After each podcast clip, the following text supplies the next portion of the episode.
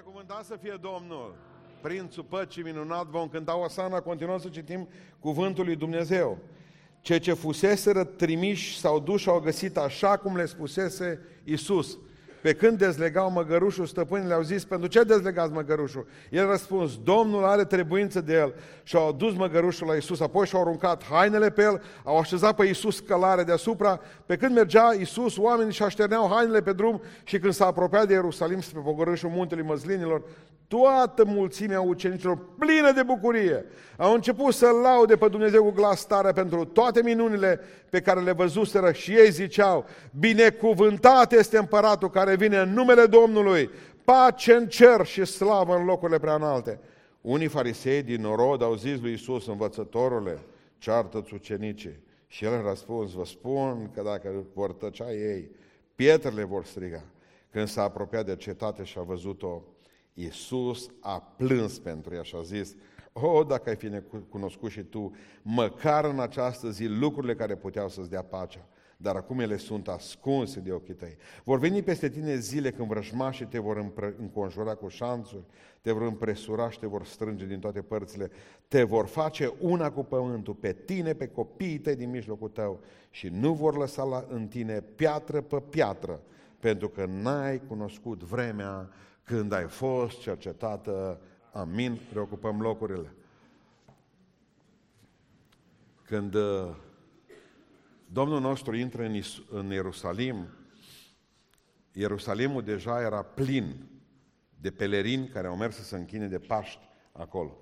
Pe vremea Domnului Iisus Hristos, Ierusalimul avea aproximativ 30 uh, de mii de locuitori. Acum, cu prilejul acestei sărbători, Ierusalimul avea probabil vreo 200 de mii de pelerini care erau acolo în Ierusalim.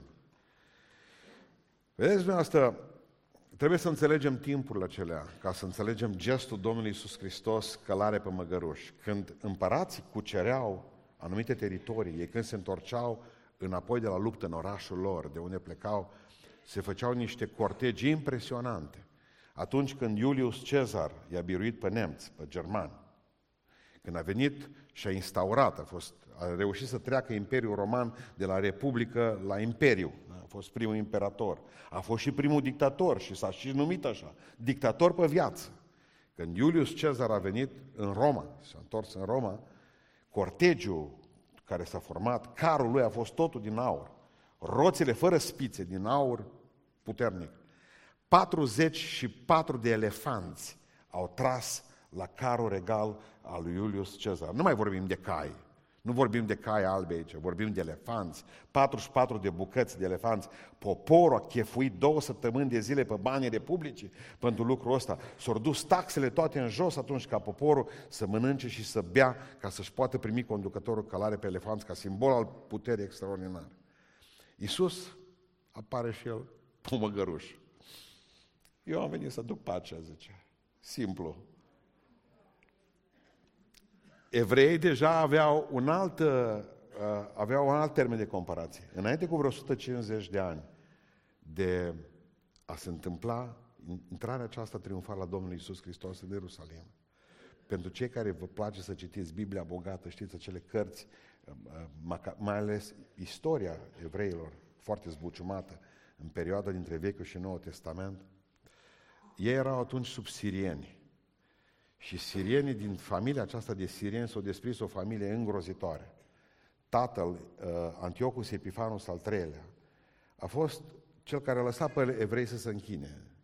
Erau dominați de sirieni, dar au lăsat Antiochus Epifanus al treilea pe evrei să se închine. Dar a venit fiul lui, un nenorocit, care pur și simplu a distrus tot ce se putea, cultura, religia evrească, a încercat să facă totul praf, ca să nu mai știe vreodată că a fost un popor Israel pe pământul acesta. El i-a obligat pe evrei ca să ducă și omorât și a adus o scroafă, un porc feminin, da? dus în templu să-l pângărească. A ucis preoții, a, a, a distrus uh, edificiile religioase din Ierusalim. Împotriva lui s-a ridicat o familie de preoți, dintre care fiul marelui preot, care a fost atunci uh, Iuda s-a numit. Iuda Macabeu a fost uh, porecla lui care înseamnă ciocan. Ciocanul lui Dumnezeu, așa cum avea să fie Atila, biciul lui Dumnezeu, Iuda a fost ciocanul lui Dumnezeu. Tatăl său l-a a ucis oameni. Au format o grupare de gherilă în munți și au venit de acolo și pur și simplu i-au bătut pe sirieni. Deci au fost oameni hotărâți. Ei au adus romanii înapoi, în, au adus romanii să stăpânească. Familia Macabeilor.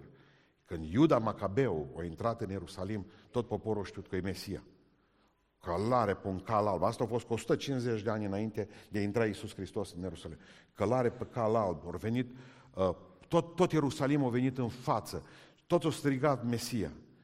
Ce s-a întâmplat? Nu dura decât câteva luni de zile. L omorâră. Și pe el, și pe taică și pe frații lui. Muri Mesia. A muri Mesia. Acum evrei, când a intrat Hristos în Ierusalim, Domnul nostru, evrei erau sub dominație romană și așteptau iar Mesia. Și au zis, El îi face vindecări, învie morții, aduce pâinile din cer, are puteri deosebite. El e Mesia, gata, să-L primim cu să cuvine. Și atunci s-au gândit, ca și Iuda Macabeu, călare pe cal alb. Mai măgăruș, eu aduc pace, zice. Eu zice, eu nu-s Macabeu Ciocanu, eu sunt Mântuitorul. Eu nu spar capetele nimănui. Eu nu omor oameni. Eu îi mântuiesc. Supărați. Supărați evrei, supărați preoții, supărați oamenii aceștia. Adică Iuda omora pentru cauza lui. Hristos murea pentru cauza lui. Diferență. Ca de la cer la pământ. Vedeți, nu asta spune în Zaharia, în capitolul 9, versetul 9. Iată că se, se împlinea o profeție frumoasă din Zaharia. Iată că împăratul tău vine la tine neprihănit și biruitor, smerit și călare pe mânzul unei măgărițe. Mă, era profeția acolo. Acolo era profeția. Se împlinea sub ochii lor. Dar eu vreau călare pe cal alb să fie. Da, dar asta e altă profeție din Apocalipsa. Pentru și vom ajunge cu toți într-o seară, dacă Dumnezeu ne va ajuta, că spune cuvântul Dumnezeu în Apocalipsa, capitolul 19, versetul 11, prima dată vede Ioan și am văzut un cal alb. Vreți cal, zice Dumnezeu, va fi calul ăsta. Și cel ce călărea pe el se numea Domnul Domnilor și Împăratul Împăraților. Calul alb va fi mai târziu, când vor veni la Armagedon și se vor strânge popoarele lumii acestea împotriva Domnului Isus Hristos și împotriva noastră și spune cuvântul lui Dumnezeu că așa bătălie va fi acolo, că va fi sângele până la zăbalele cailor. Vom asculta în Apocalips. Profeția asta se va împlini. Cum s-au împlinit celelalte, când a intrat călare pe un măgăruș în Ierusalim, se va împlini și asta, călare pe calul alb. Toată lumea l-aștepta să vină, toată lumea l-aștepta să vină pe Mesia pe poarta din Est. Că era o profeție, spune cuvântul Dumnezeu în Ezechiel, capitolul 44, că Mesia va intra pe poarta de est a templului și că numai Mesia va intra pe ea. Iisus Hristos intră pe poarta obișnuită. Nu-i Mesia că nu intră pe poarta de est. Și asta se va împlini. Pentru cei care ați fost în Ierusalim și veți, vă veți duce la poarta de est a Ierusalimului, veți vedea că acolo locul acela e stăpânit de musulmani. Dar ce s-au gândit musulmanii? Mă, să nu vină Mesia. Că știu și ei profeția asta. Să nu vină Mesia, că Mesia nu poate să fie decât evreu și evreii nu pot să treacă pentru un cimitir că să spurcă, s-au pus și au făcut un cimitir acolo. Și evreii să feresc să meargă prin cimitirul acela ca să intre pe poarta de est. Că cimitirul începe exact de lângă poartă. Și unde să te duci? Că te spurci. Și spune profeția aceasta că Mesia când va veni, va intra pe poarta asta de est. Pentru că ei vor să-și apere domul stâncii, care este cel de-al treilea loc sfânt al musulmanilor din lume, la Ierusalim. Și atunci, ca să nu cumva să se intre pe poarta din est, au pus un cimitir acolo. O să vă spun un lucru frumos. Acel care a biruit moartea, tot dintr-un cimitir a plecat, nu va mai păsa că trece pentru un cimitir și va trece cu o viteză foarte mare pe poarta de est, pentru că El e Mesia și pentru că a biruit moartea, slăvit să fie Domnul Hristos a înviat. Bun, asta v-am spus ca să înțelegeți puțin uh, decepția celor din Israel când au văzut nici nu intră pe poarta de est, vine și călare pe măgăruș, uh, uh, numai câțiva oameni sunt lângă el, oameni care așteptau și ei acum. Sperăm ca dintr-o dată să fie Mesia, că dacă nu e Mesia, atunci suntem... Dacă nu el va fi guvernatorul, imperatorul, dictatorul, cine ne mai dă pe, cine ne mai pune pe noi miniștri? Asta a fost gândul. Fiecare dintre ei se gândea la un post bun acum. Aveau să fie toți înălțați, așa își doreau. Omul își dorea și să fie înălțat. Dumnezeu le-a îndeplinit rugă, rugăminte. Vreți să fiți înălțați toți pe cruci. Sus erau. Spune cuvântul Lui Dumnezeu că s-au întâmplat niște lucruri și sunt lecții practice de viață pentru fiecare dintre noi. Haideți să învățăm câteva dintre ele. Și prima, prima lecție de florii pe care o învățăm noi de la această paradă ratată până la urmă, că a fost o paradă ratată, prima lecție este asta. Chiar dacă te simți nesemnificativ, Domnul te poate folosi. Chiar dacă te simți nebăgat în seamă și a nimănui, Domnul se folosește de tine. Măgarul am reușit să cunosc de aproape, mulți. Dar doi măgari mi-au rămas întipăriți în amintire, mai bine. Am avut primită de ziua mea o măgăriță. M-am trezit cu ea în curte. Marița o chema. Nu vă spun ce dezastru a fost în grădina noastră timp de o săptămână, două, nu știu cât o sta Marița. N-am văzut, nu, câinele nu fuge după om să-l muște așa cum umbla Marița după noi. Când te vedea la ochi, viteză. Mama stătea să vadă unde e. Proteja cu tot felul de lucruri. Mușca. După aceea l-am cunoscut când am fost anul trecut la mare și am construit casa împreună cu frații mei. L-am cunoscut părelul, mai de aproape. Ăsta era depresiv. Ce, ce făcea noaptea, ce sunete, ce muzică. I-am pus noi muzică, i-am dat muzică să aibă. Ce, ce-ți place? Da, Michael W. Smith dăm, nu i-a plăcut. Am încercat pe el toate genurile, să vedeți niște, niște triluri, pot spune. Nu puteam dormi toată noaptea de el. Ziua dormea el, noi lucram. Noaptea el își plângea depresie. Măgarii sunt oameni ciudați.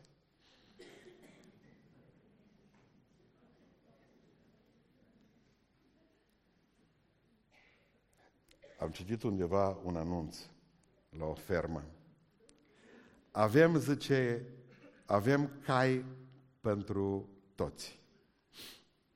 Avem cai, zice, pentru oameni slabi avem cai slabi. Pentru oameni grași avem cai solizi. Pentru oameni scunsi avem cai mici. Pentru oameni înalți avem cai mari. Pentru oameni care știu ce-i călăritul, avem cai experimentați. Pentru oameni care n-au călărit niciodată, avem cai care n-au fost călăriți niciodată. Foarte frumos. Cine vrea să încerce o asemenea lucrare? Stătea și se uita. Mai lua câte o gură de iarbă uscată din Ierusalim. Ce fac ei acolo? La paradă. Acolo să duc cu oamenii toți. Uite tu ce cai. Da, păi mă văd eu pe mine el. Mai lua o gură de iarbă. A nimănui. Măgar. Cine, cine va mai fi interesat de un măgar? Să vezi ce fac ăștia. O să lucre cu mine? Era diferență mare. Pe vremea aceea, calul era Ferrari. Nu avea mașini oamenii.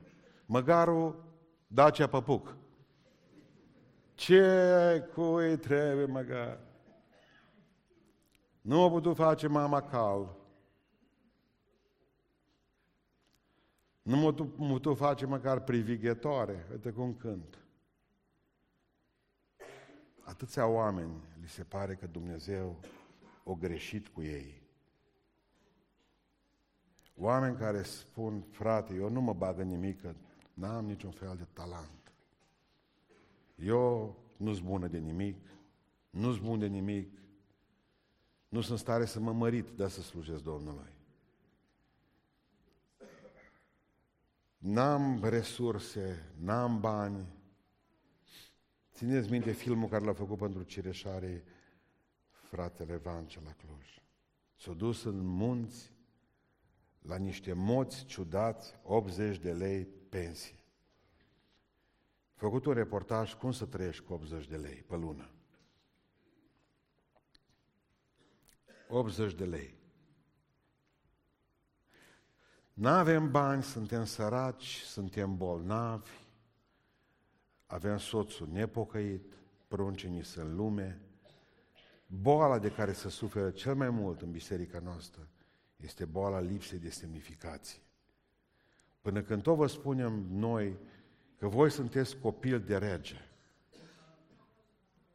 și că tatăl vostru e rege, voi vă aduceți aminte doar că tatăl vostru a fost un alcoolic care bătea pe mama voastră. Tot timpul vă spunem că în voi Dumnezeu a plantat niște resurse fundamentale, puternice. Că în voi e Duhul lui Dumnezeu. Că în voi este potențialul unei slujiri impresionante. Oamenii suferă că nu-s bun de nimic.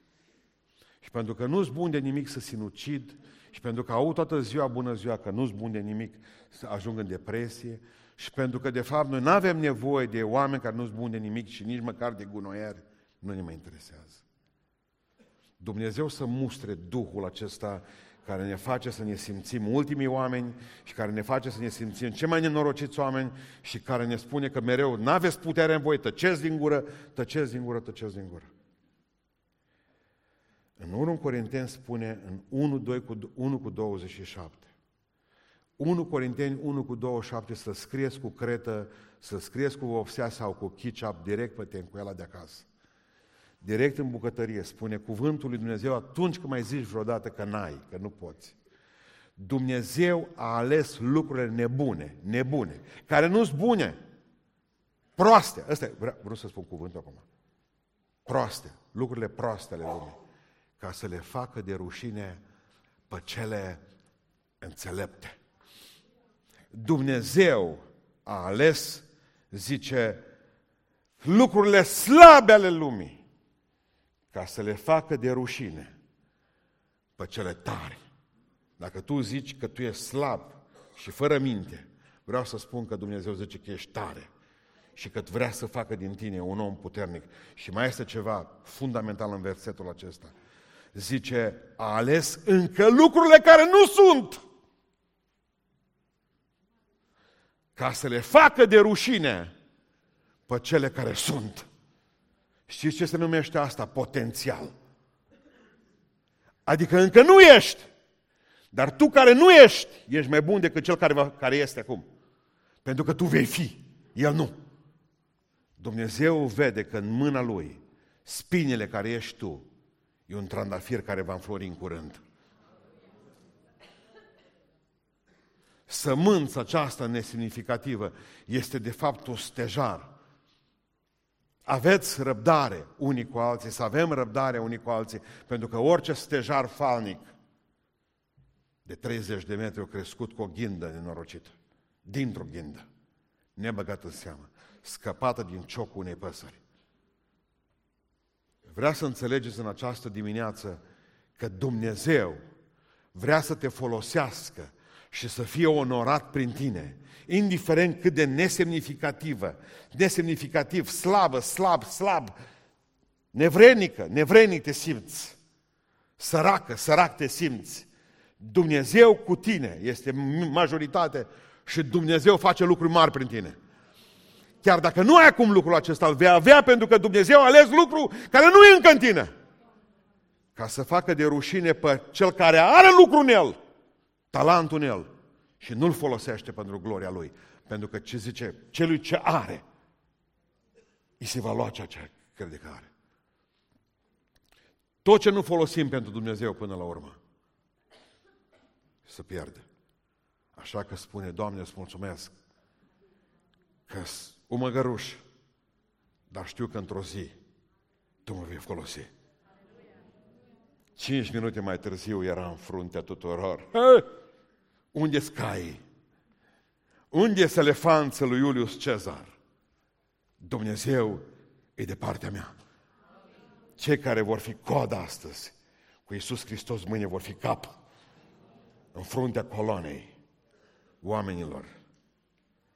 Dumnezeu are nevoie de mine. Dumnezeu, a, așa să zice, ziceți așa după mine, Dumnezeu are nevoie de mine. Amin. Nu mai contează ce ai. Cinci pietre într-o traistă, drept în frunte la și mai rămas patru să joace cu ele. Dumnezeu ia un ac în mână unei femei și face minuni. Dumnezeu ia un nor mic și trântește o ploaie mare să ude tot Israelul. Pentru că zice Ilie, vremea să deschizi cerul înapoi. E cheia. Dumnezeu face minuni cu ceva nesemnificativ ca tine. Cu pensie, cu ajutor social, bolnavă de diabet. Dumnezeu face lucruri mari, așa că taci.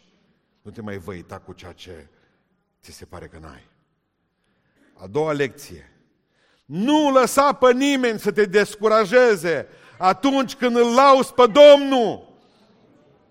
Uitați ce vine versetul 38, haideți să citim mai departe. Cuvântul Dumnezeu spune așa, ei ziceau, binecuvântat ucenicii, împăratul care vine în numele Domnului. Vom vedea de seară că și prunci erau acolo. Uh, pace în cer, slavă, slavă în locurile prea înalte. Unii din farisei din norod au zis, învățătorule, ceartă-ți ucenicii. Și Iisus a răspuns, Șt, voi, dacă vor tăcea ei, vor striga pietrele. Iisus refuză să toarne apă pe focul entuziasmului. Eu zice Domnul, când văd pe un om care are pasiune pentru lucrarea mea, eu îl binecuvânt pe omul acela. Lăsați-l să se bucure, lăsați-l să înalțe pe Dumnezeu, lăsați-l să laude pe Dumnezeu. Nu închideți gura nimănui, că nici Hristos n-a făcut-o. Unde vreți ca să, să lăudați pe Dumnezeu dacă nu aici? Când vreți să lăudați pe Dumnezeu dacă nu în viața aceasta? Știți ce spunea Ezechia? Nu morți, ce vrei să faci? Mă omori ce era bolnav. S-a pus cu fața la perete. Nu mai vreau să mai vadă pe nimeni. Ce vrei, să mă omori? Ce Ezechia? Ce vei câștiga dacă mă omori? Că nu morți te laudă pe tine. Ci ce vii ca mine astăzi? Și a început să laude pe Domnul. Cum l-a laudat? Cum a venit Duh de vindecare și prorocul lui Dumnezeu peste el. Și a zis, hai că Dumnezeu mi-a dat 15 ani de viață. Laudă-l!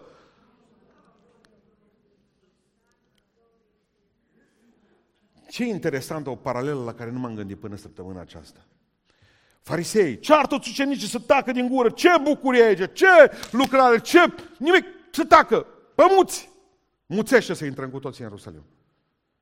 Înainte cu o mie de ani, exact cu o mie de ani înainte.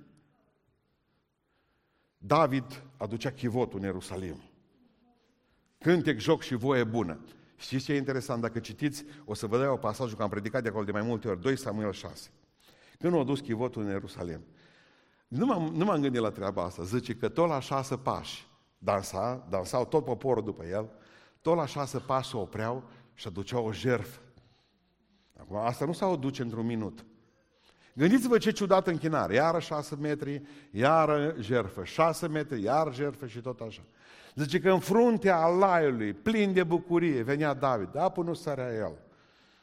Ce cămașă din aia. Nevastă să stătea la geam. Ce-ai făcut de rușine. În fața poporului, tu împărat, vă dați seama că avea coroana pe cap. Când sărea, cum zbura coroana? Mai mult umbla ăștia să o dea, să o pună pe, pe cap. Stătea pe el ca și șapca lui Stalin. Măi, ce ai făcut de rușine în fața oamenilor? Păi dacă ești împărat, mă, dacă ia-ți costum și cravată, ia-ți un costum negru, o cravată roșie, să vadă toți că tu ești un număr, o cămașă albă. Mă, vii aici și tu slăvești pe Dumnezeu. Ai, oameni, mă, aveți mai puțină prestanță, că sunteți... Aveți grijă cum vă bucurați. Aveți... Nici chiar așa acum. Trebuie să fiți... Trebuie să fiți amărâți, mă. De ce nu sunteți voi amărâți aici în biserică? Știți de ce? Că dacă am fi în biserică ortodoxă, acolo e mai întuneric. Acolo poți să fii amărât, că nu te vede nimeni. Dar poate ce e lumină. Păi când te uiți la unul și îl vezi cum arată, dar tu ce ai? Fiecare om pe care îl vezi supărat, te gândești, bă, ce-o pățit ăsta? ce e cu el? Păi ne spământăm unul din altul. Dacă îl vezi pe acela trist, te vezi pe tine trist. Vezi pe toată lumea trist. Tot rândul e trist. Da, tot rândul. Toți tenorii, da.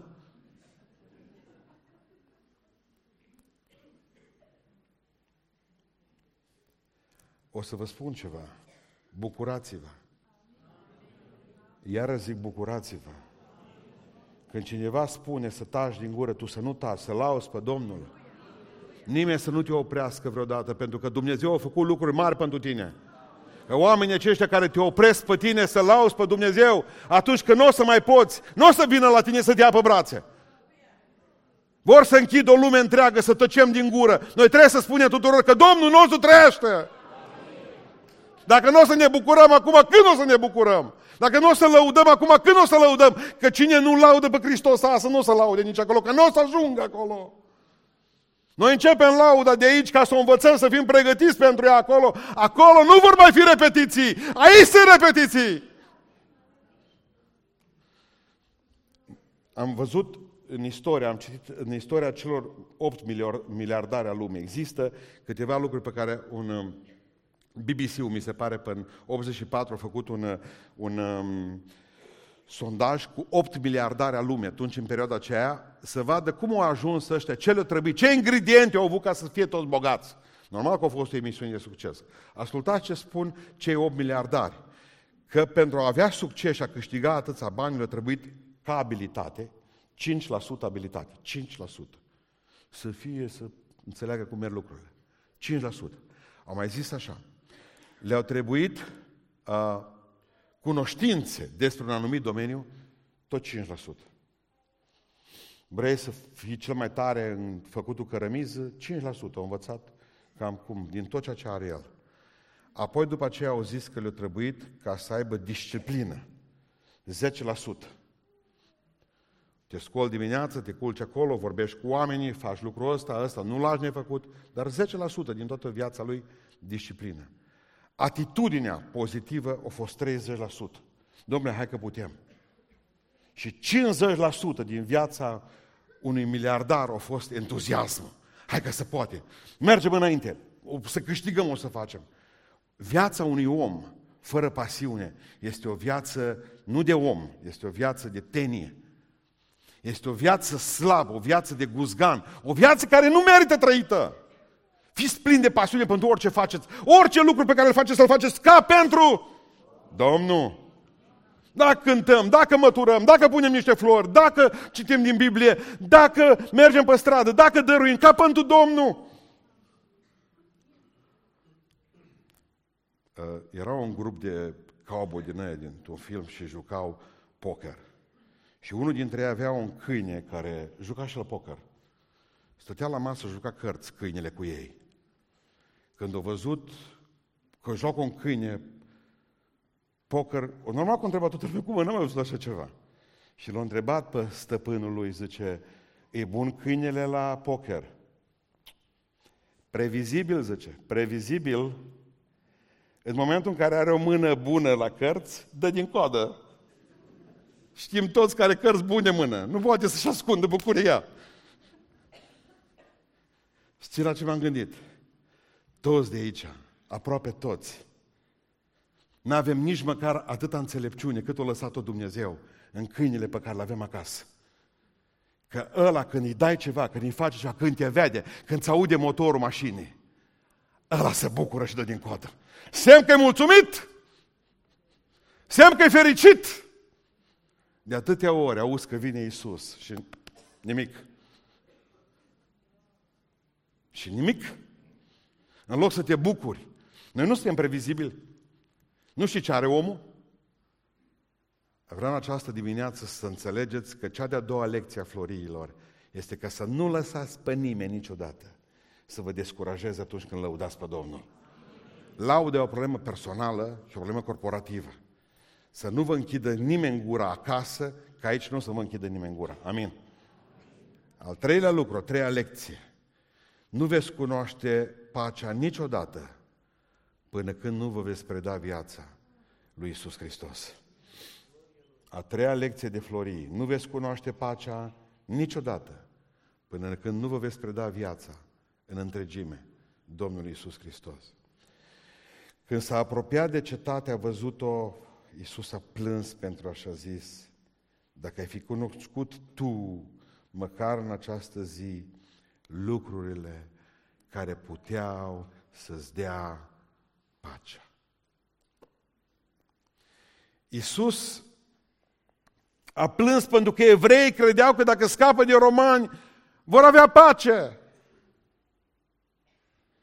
Și a zis Iisus, voi nu înțelegeți că nu romanii vor strica vouă pacea, că pacea nu e o problemă exterioară, ci una interioară, zice Iisus Hristos.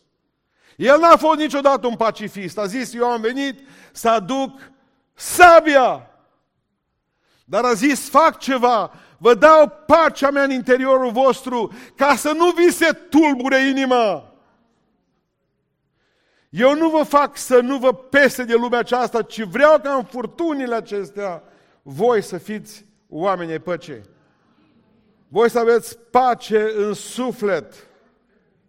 Nu există, nu există lipsă în necaz, de necaz, ci pace și putere în necaz. Asta înseamnă pacea lui Dumnezeu în inima ta. Că dacă noi credem, dacă, hai, ce bine o să fie dacă nu mai domnul Dragnea, doamna Dăncilă, domnul Iohannis. Mă vin alții, că avem o pepinieră nesfârșită de ei. Ați văzut alienii cu predatorii, bătălia mare care se nășteau așa, așa. Avem o, o turmă nesfârșită de ei. Avem o pepinieră, o școală de ei. Vor veni alții. La fel. La fel. Cu același gând. Patru ani să furăm. Nimănui nu-i pasă de țara aceasta. Pace. Ce putea să fie pace în casă? În sufletul tău. Mă, dacă ar fi, nu știu care... Pacea mereu e amenințată, zicea Cameu în ciuma. Mereu. Pacea nu-i lipsa războiului. Așa ți-o fură așa ți furată pacea de o veste, de un telefon, de un ganglion, de o analiză. Pace, azi o avem la ora 14, la 14 și 5, tulburare maximă. Pacea nu-i lipsa războiului. O să mai spun ceva. 8% din timpul istoric a fost fără război. 8%. Pe pământul nostru, în cei 3500 aproximativ, 3350 de ani consemnați istoric, istoric vorbesc, doar 200 și ceva de ani au fost fără război. 8%. În rest au fost numai războaie, ce Iisus Hristos, nu e ceva nou război, că s-a sfârșit, toată lumea s-a bucurat de pace după primul război mondial. Gata, gata, pace va fi până la sfârșit. Nu dura mult, al doilea război mondial. Pace, pace, pace, veni Vietnamul, veni Corea, pace, pace, pace, veni Afganistanul și nu o să se mai termine niciodată Siria și toate celelalte lucruri, pentru că, de fapt, satana e, e, e șef peste pământul ăsta pe care tot îl aprinde cu bricheta lui din loc în loc. Ce pace poate să fie aceea? În, în, în istoria martirilor, în cartea martirilor, Fox, zice la un moment dat că Nicholas Ridley a ajuns ca să fie condamnat și ars pe rug, pentru că au avut curajul să traducă Biblia și să o predice așa cum este ea. Asta a fost în 1555, 1535, cam așa. A doua zi trebuia să fie ars pe rug la ora 7 dimineața. Eu să comunica sentința. Fratele lui de trup o primit liber să meargă să stea cu el în noaptea aceea.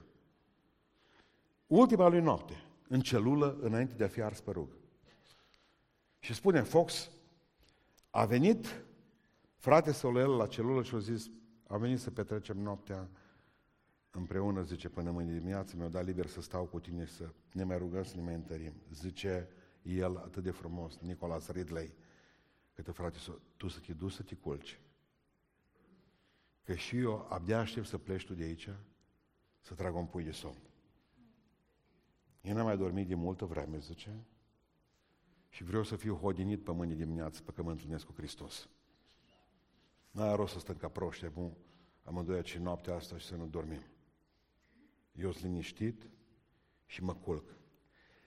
Ca butuc dormit, dimineața lor sculate, hai să te omorâm.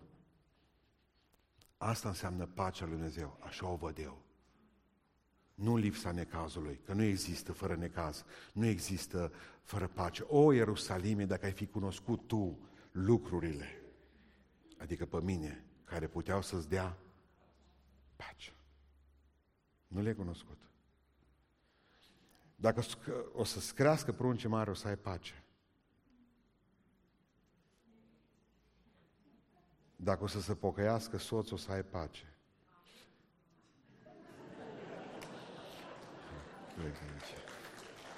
Eu mă duc, pentru că după pocăința soțului de obicei urmează ganglionul.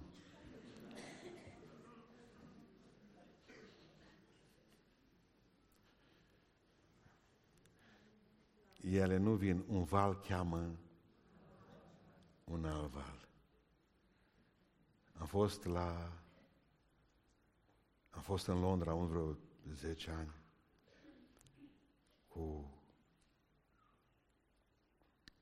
o echipă deosebită atunci. N-am mai fost împreună cu ei niciodată la slujire. Frații Groza. Toți trei au fost. Din România, din America și din Danemarca s-au reunit. Au fost două serii încântătoare cu oamenii. Sunt oameni deosebiți, oamenii al Dumnezeu. Și cântau ei, când aproape am fost de mal, a mai venit un val din larg Mă, totdeauna când se apruci malul, vine altul și zice, mă, hai puțin să vezi ce frumos e. Și tot așa. Vă dau pacea mea, zice Hristos. Eu nu vă dau cum vă dă lumea, armistiții. 8.000 de tratate au fost încălcate. Nu știu dacă știți asta. Aproximativ 8.000 de tratate de pace între țări, între mai multe guverne, au fost rupte în decursul istoriei, despre care, de care consemnează istoria. Oamenii, când îți dau pacea, eu și rup. Spune cuvântul lui Dumnezeu că eu vă dau pacea mea, nu cum vă dă lumea. Cea de-a patra lecție Întotdeauna respingerea lui Hristos aduce judecata. Citim mai departe. Va veni peste tine zile că mai respins pe mine, zice Domnul. Când nu va rămânea pe tine Ierusalime, din tine piatră pe piatră. Pentru că toate aceste lucruri se vor întâmpla cu toți aceia care au ocazie să se întoarcă la Dumnezeu și o mână și mor în amânarea asta. Ăsta e păcatul care nu se iartă. Ăsta. Distrugerea Ierusalimului, pentru cei care vă interesează să vedeți ce s-a întâmplat când au venit romanii în anul 70.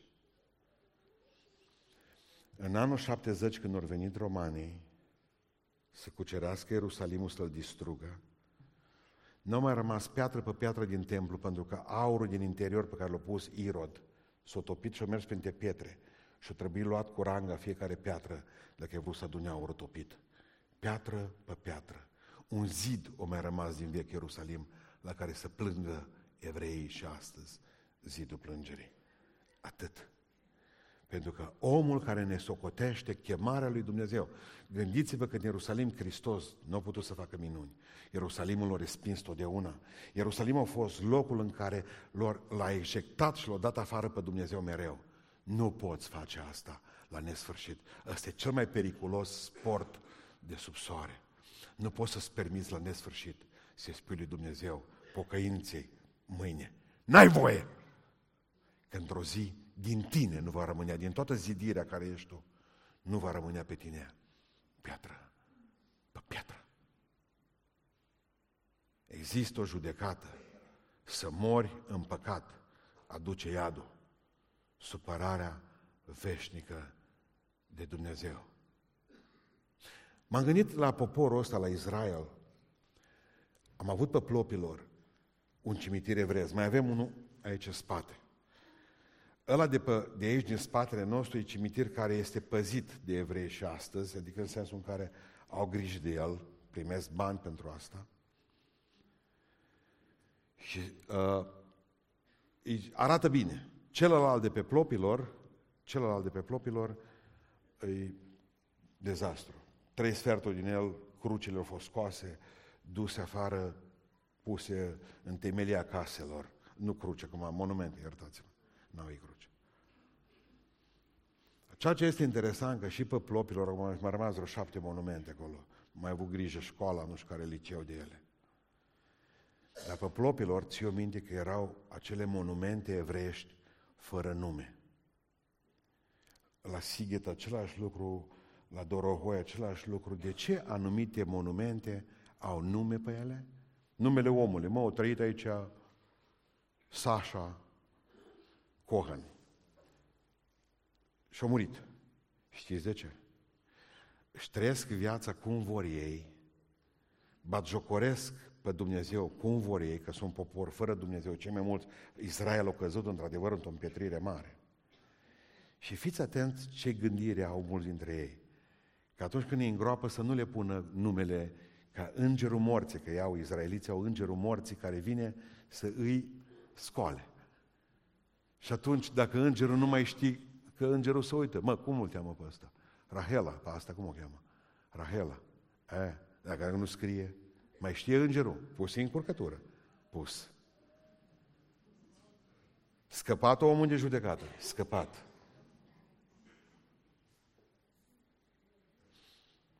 Va veni cineva care va porunci învierea tuturor. Și toți vor trebui să stăm în fața scaunului de judecată a Lui. Cei ce l-au respins vor pleca la stânga blestemaților în focul cel veșnic, pentru că nu m-ați cunoscut pentru că niciodată nu v-am cunoscut. Pentru că niciodată nu vă interesa să mă cunoașteți. Pentru că n-a stat lângă mine. Veniți binecuvântați Tatălui meu și intrați în partea dreaptă. Am spus că e cel mai periculos sport de sub soare, respingerea Domnului Isus Hristos. El nu va învia cu îngerul lui pe nimeni. Nu va trimite un înger secretar va porunci învierea. La cuvântul lui, ca la cuvântul lui Lazar, vor învia tot morții. La o trâmbiță, spune Biblia. Nici nu ar fi nevoie să mai zică nimic, mă să sune. Deșteptarea. Și ultima lecție, înainte de a pleca de aici. Ceea ce îl face pe Iisus să plângă, ar trebui să te facă și pe tine. a plâns pentru cetate, pentru Ierusalim. Pentru că a văzut acolo orbire spirituală, credință superficială. Hristos plânge pentru casa ta. Ar trebui să încerci și tu lacrimile. Și eu. Hristos plânge pentru beiuș. Ar trebui să plângem și noi pentru beiuș. Știți de ce nu se pocăiesc oamenii aici? Pentru că nu plângem destul. Dacă noi am plânge după Beiuș, cum o plâns Hristos după și cum plânge Hristos după Beiuș? Când Iisus e supărat de un lucru, ar trebui să fie și noi supărat. Când la Domnul nu-i place ceva, ar trebui nici nouă să nu ne placă. Nu te poți bucura acolo unde plânge Hristos. Nu. Am încercat totul, i-au spus celor ce, ce au dat drumul armatei salvării, generalul William Bott. Am încercat tot în localitatea noastră și nu merge nimic. Ce să mai facem? Ce a mai rămas de încercat? I-a trimis doar o telegramă William Bott, păstorului de acolo. Încercați lacrimile. Dacă ați epuizat toate căile de atac, încercați ceea ce moaie inima lui Dumnezeu, lacrimile. Și vă garantez că Dumnezeu nu va rămâne insensibil. Când Dumnezeu plânge, plânge și tu pentru lucrul ăla.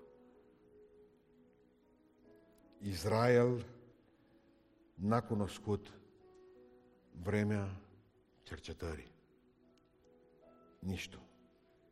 Cei mai mulți oameni nu cunosc vremea cercetărilor.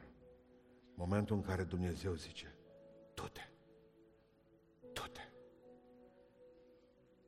du-te. Astăzi, acum. N-ai cunoscut vremea cercetării tale. În urmă cu un secol, doi canotori pe o canoie,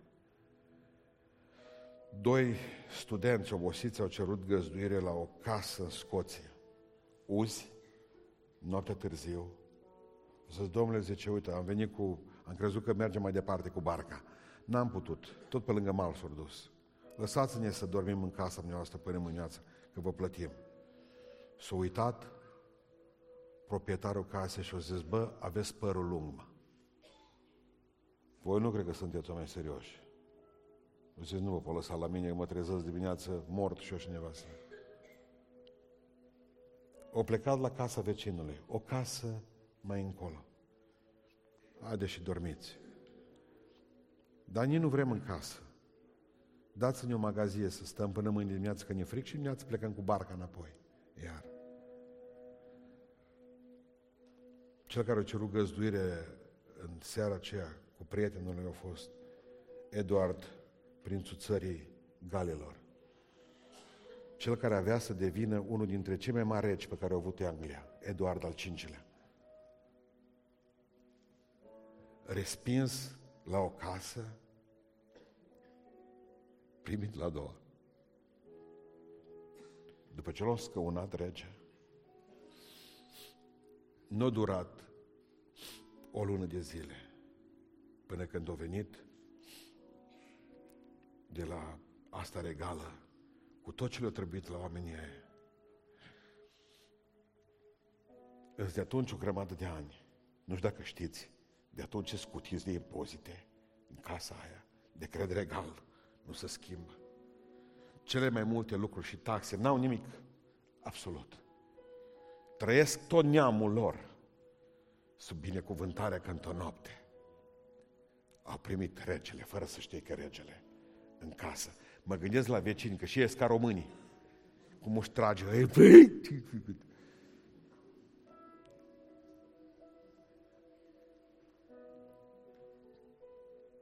E vorba de o ușă. Doar de o ușă. Haideți să ne ridicăm în picioare. Stăm cu ochii închiși. Trebuie să alegi încă o dată în dimineața asta.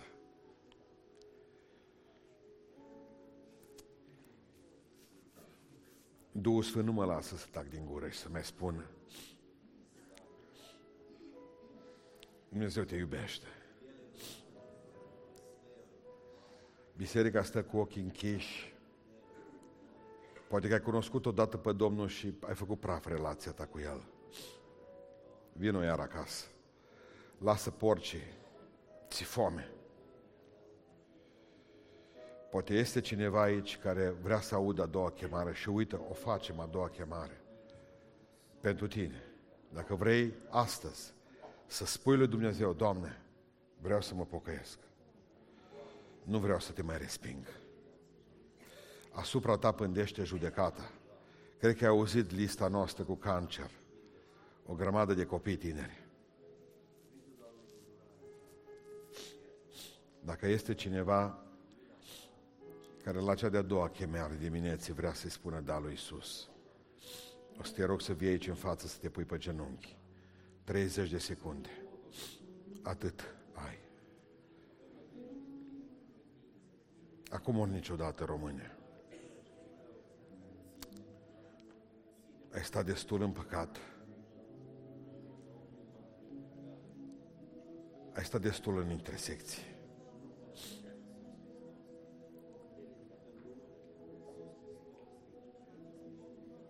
Nu lăsa să treacă clipa asta. Ea nu poate rămâne, chiar dacă e prea frumoasă.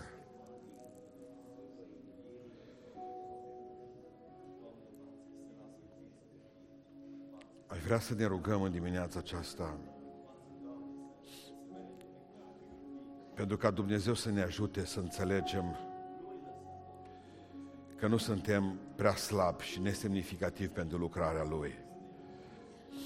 Ești un măgăruș. Sunt un măgăruș. Da, dar suntem al lui Hristos! Niciodată să nu lași pe cineva să-ți fure bucuria. Când vrei să te închini lui Dumnezeu, închină-te. N-asculta ce zice Mical. N-asculta ce zic preoții și farisei.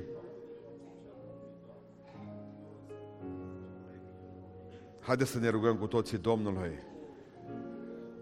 Rămâneți lângă Iisus Hristos până nu vine judecata. Toată biserica se roagă și mulțumește Domnului pentru ziua aceasta.